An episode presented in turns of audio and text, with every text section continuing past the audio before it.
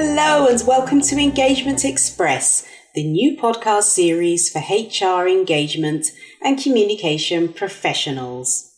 It's episode 12, believe it or not, and I'll be giving you inspiration and tips as usual on how to increase engagement in your organization. My name is Kate Asiche, and I'm an internal communications consultant who's worked with many well known global brands to support their colleague engagement strategies. Join me every fortnight to hear more about the things you should be reviewing and doing regularly to increase engagement.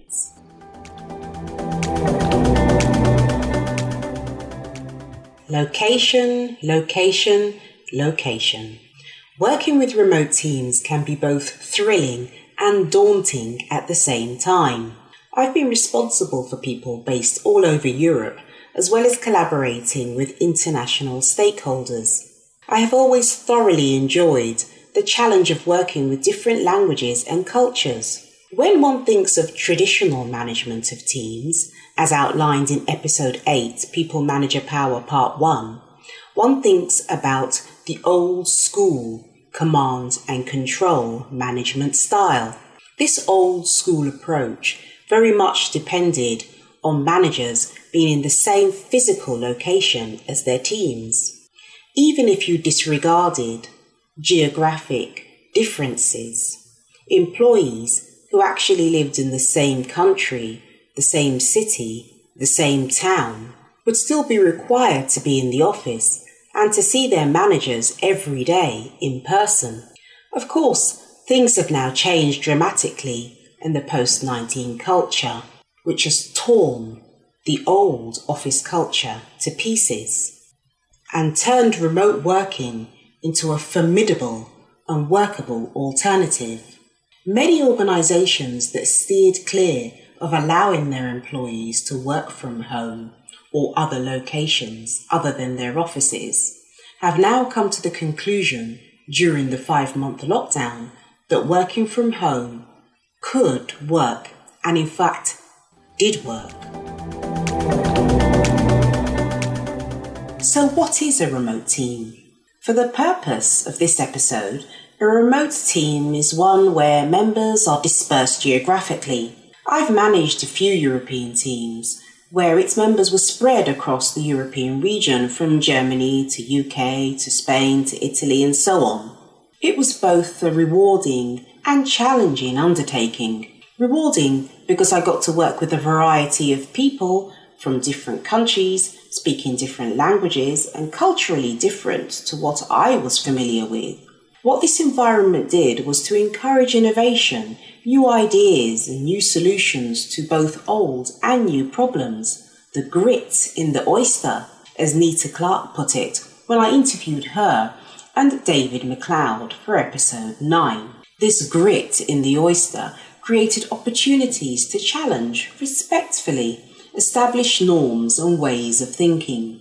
Turning a problem on its head is a difficult thing to achieve if you're surrounded by people who have very similar thought processes, backgrounds, and approaches to business challenges as you do.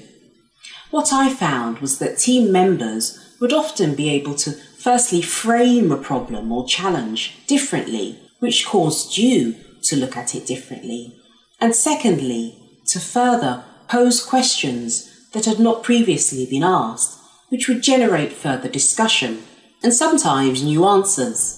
The challenging part is working with the many cultures, languages, and different ways of doing things. This challenge is never more apparent than when conversations get heated and disagreements surface. These disagreements are exacerbated by the different cultural references that go deep. The beauty of working with representatives in various locations is the wide inside knowledge you gain about the how the company works outside your immediate geography in which you are based. Mind the gap. So, just how do you bridge the physical gap when your team is dispersed. Now more than ever, companies have been forced to rethink communication and how to achieve the closeness with their teams that they had previously achieved when everyone was in the office. Sounds so quaint now when you say it out loud, but there are so many technologies tried and tested that can bridge that gap. Microsoft Teams is more of a tool for supporting projects and an excellent platform to maintain a rhythm of communication with project stakeholders. Skype, on the other hand, has fallen by the wayside slightly, but still serves as an excellent tool to have quick conversations or to make a request, which can then be facilitated via another channel. Slack is a great collaboration tool, like MS Teams, but perhaps with a better interface and a more user friendly mobile app that's simple in its design. There's a plethora of systems that can be used to support communication across teams. The thing to remember and to keep sight of are your tasks and priorities, and that will help inform your choice of digital comms aids. There's so much emphasis on the individual tools. But let's not forget the humble telephone and, of course, email that can be more impactful and a richer path to meaningful communication. There's nothing like a traditional conference call to get everyone singing from the same hymn sheet quickly. Webcam switched on is also a winning combination. The richer communication method, the stronger the engagement will be. The other consideration when it comes to using technologies is the different perceptions of each tool in different countries. For example, some tech may not be fully deployed or deployed at all in particular geographies. That may be due to security constraints or just to the familiarity with the tool itself or lack of. There is a general view that these platforms are universally liked and understood, but this isn't always the case. I have come across international tech deployments that have not reached all corners of the business and where usage is low or non existent. When considering which tool to use for your team interactions, it's always worthwhile checking that the choice works well for all. Adapting working styles and practices. When I was managing European teams, I was constantly mindful of each member's differing priorities and how this might conflict with what we were trying to achieve at the European level. Not only was this a consideration, but also different requirements and time zones. Across Europe, the time zone wasn't much of a challenge, but for Asia and Australia, this often meant starting work much earlier to catch them before they left for the day. What struck me most was the ease with which simple messages would go amiss or get confused. Remote management brings with it an extra layer of management challenge, where more effort is needed to ensure all team members are fully aware of and understand what is happening at the centre and how these central activities can be reflected locally. The ease with which central messages got confused or did not land well with remote team members was astonishing.